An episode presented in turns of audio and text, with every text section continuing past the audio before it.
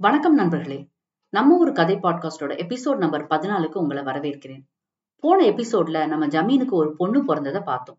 அவங்க மனைவி தான் ஜமீன் பொறுப்பு கணக்கு வழக்கு எல்லாம் எடுத்து நடத்தினதையும் பார்த்தோம். ஜமீன் வெறும் கணக்கு புத்தகத்துல கையெழுத்து போட மட்டும்தான் இருந்தாரு. கடன் வேற நிறைய வாங்கினாரு. இந்த நிலைமையில தான் கதலி நரசிங்க பெருமாள் கோயில் சித்திர திருவிழா வந்தது. ஜமீனை சேர்ந்தவங்க எல்லாம் வந்து ஜமீன்தார் கிட்ட திருவிழாவுக்கு வந்து முதல் மரியாதை எடுத்துக்கணும்னு கேட்டுக்கிட்டாங்க. முதல்ல மறுத்த ஜமீன்தார் பின்ன வேற வழி இல்லாம ஒத்துக்கிட்டாரு. அந்த திருவிழா திரும்பி அவர் வாழ்க்கையில ஒரு குழப்பத்தை உண்டாக்கும்னு அவருக்கு தெரியல. திருவிழா நாள் அன்னைக்கு அந்த கோயில்ல இருக்கிற தேவதாசிகளுக்கு சேலை பொன் பொருள் வழங்குறது வழக்கம். அன்னைக்கு நம்ம ஜமீன்தார் அந்த தேவதாசிகளுக்கு வரிசையா புடவை நகையெல்லாம் கொடுத்தாரு. அப்படி கொடுத்துட்டு இருக்கும் போது அந்த கூட்டத்துல ஒரு அழகான பொண்ணை பார்த்தாரு. அவ பேரு செங்கமலம். உடனே ஜமீன்தார் செங்கமலத்தை அவரோட அந்தப்புறத்துக்கு கொண்டு வர சொல்லி கட்டளை போட்டார். செங்கமலமும் ஜமீன்தார் தன்னை சுற்றுவாரோன்னு பயந்துகிட்டு அங்க போனான். ஜமீன்தார் செங்கமலம் இருக்கிற அறைக்குள்ள வரும்போது செங்கமலம் நான் கடவுளுக்காக படைக்கப்பட்டவர். நீங்க என்ன ஒண்ணும் செய்யக்கூடாதுன்னு கோவப்பட்டா. நீங்க தான் ஜனகத்தை ஆள் வச்சு சுட்டதுன்னு பேசிக்கிறாங்க. உங்க ஆசைக்கு நான் ஒத்து போகலைன்னா என்னையும் சுட்டுடுவீங்கன்னு பயமுறுத்தினாங்க. அதனாலதான் நான் இங்க வந்தேன்னு சொன்னான். ஜமீன் செங்கமலத்துக்கிட்ட உனக்கு நிறைய பொண்ணும் பொருளும் தர்றேன். நீ மட்டும்தான் எனக்கு வேணும் அப்படின்னு மண்டிக்கிட்டு கேட்டாரு.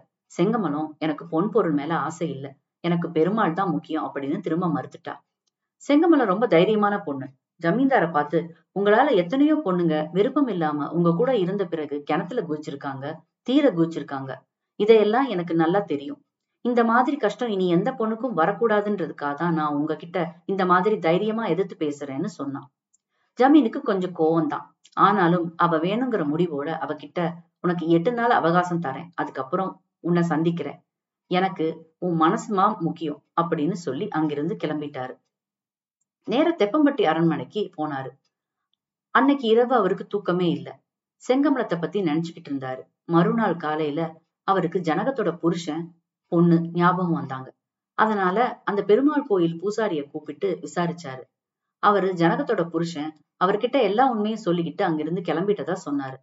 அவரை பத்தி பேசிக்கிட்டு இருக்க அதே நேரத்துல ஜனகத்தோட புருஷனும் குழந்தையும் வாணி விலாசத்துக்கு போய் பார்த்தாங்க.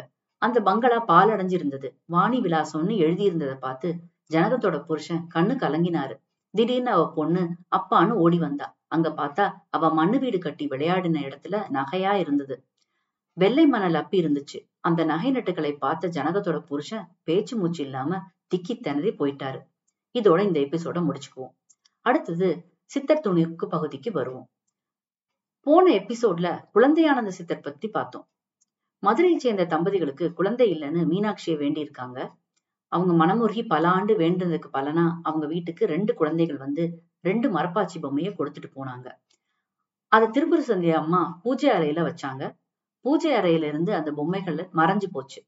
பின் குழந்தைகள் பொம்மையை திரும்பி கேக்குறப்போ மீனாட்சி கிட்ட வேண்டியதும் மரப்பாச்சி பொம்மைகள் திரும்ப வந்தது.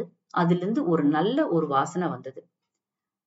அது அந்த குழந்தைகளை எடுத்து கொண்டு போய் கொடுக்க போகும்போது அந்த குழந்தைகள் அங்க இல்ல.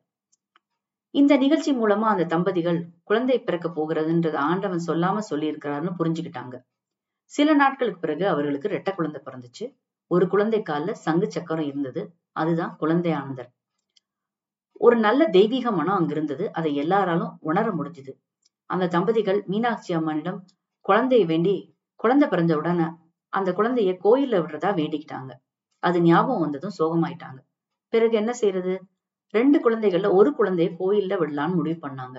அதன்படி குழந்தை ஆனந்தரை கோயில்ல விட்டு விடதா முடிவு பண்ணி கோயிலுக்கு அந்த குழந்தைய எடுத்துட்டு போனாங்க. அந்த நேரம் கோயில் கதவு பூட்டி இருந்தது. என்ன பண்றதுன்னு புரியாம இருக்கும்போது கோயில் கதவு தானா திறந்தது. அவங்க அந்த குழந்தைய போய் அம்மன் கிட்ட போட்டுட்டாங்க. பிறகு கோயில் அர்ச்சகர் வந்து பார்த்ததுக்கு அப்புறம் ஆச்சரியம். சாவி இல்லாம கதவு திறந்தது. இது தெய்வீக குழந்தை அப்படின்னு முடிவு பண்ணி அந்த குழந்தைய அங்கேயே இருக்க ஒத்துக்கிட்டார். குழந்தை ஆனந்தர் அங்கேயே வளர்ந்தாரு. ராத்திரி நேரங்கள்ல அவர் அந்த கோயில்ல இருந்தாரு. அவர் கூட அம்மன் மனித உறவுல வந்து பேசுறத அந்த அர்ச்சகர் பல சமயம் கேட்டிருக்கிறார். குழந்தை ஆனந்தர் மூலமா பலருக்கும் பல நன்மை கிடைச்சது. இந்த சமயம் அங்க ஆட்சி செஞ்ச ராணி மங்கம்மாவுக்கு இது பிடிக்காம அவருக்கு நிறைய தொல்லை கொடுத்தாங்க. அதே சமயம் அங்கு தெற்கு பகுதியிலிருந்து பாபா ஒருத்தர் மதுரைக்கு வந்தாரு. கோயில்ல குழந்தையானந்தரை பார்த்த அவரு அவர்தான் தன்னோட சிஷ்யர் முடிவு பண்ணாரு. அங்கிருந்து அவரை கூட்டிக்கிட்டு போனாரு. ரெண்டு பேரும் சேர்ந்து பல ஊர்களுக்கு சென்று பலருக்கு பிரச்சனைகளை சரி பண்ணி நல்லது செஞ்சாங்க. கடைசியா காசிக்கு போய் அங்கேயும் பலருக்கு நன்மை செஞ்சுட்டு குழந்தை ஆனந்தர் சமாதி அடைந்தார். ஆனா அதோட அவர் விடல. மறுபடி அவர் திருவண்ணாமலையில அவதரிச்சார்.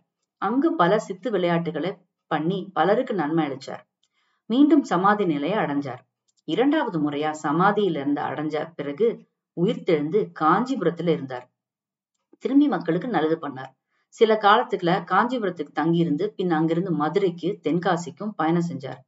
அப்புறம் தென்காசியில மறுபடியும் சமாதி அடைஞ்சார். மறுபடி தென்காசியில சமாதி அடைஞ்சவரு மதுரையில உயிர் தெழுந்து பல சித்து விளையாட்டுகளை செஞ்சார். மக்களை வியப்புல ஆழ்த்தினார். இப்படி சமாதி நிலையிலிருந்து திரும்ப திரும்ப உயிர்த்தெழ முடியுமா அப்படிங்கிறது ஒரு ஆச்சரியமான விஷயம் இல்லையா? இத்தோட இந்த எபிசோட முடிச்சுக்குவோம். அடுத்த எபிசோட்ல உங்களை சந்திக்கும் வரை நன்றி வணக்கம்.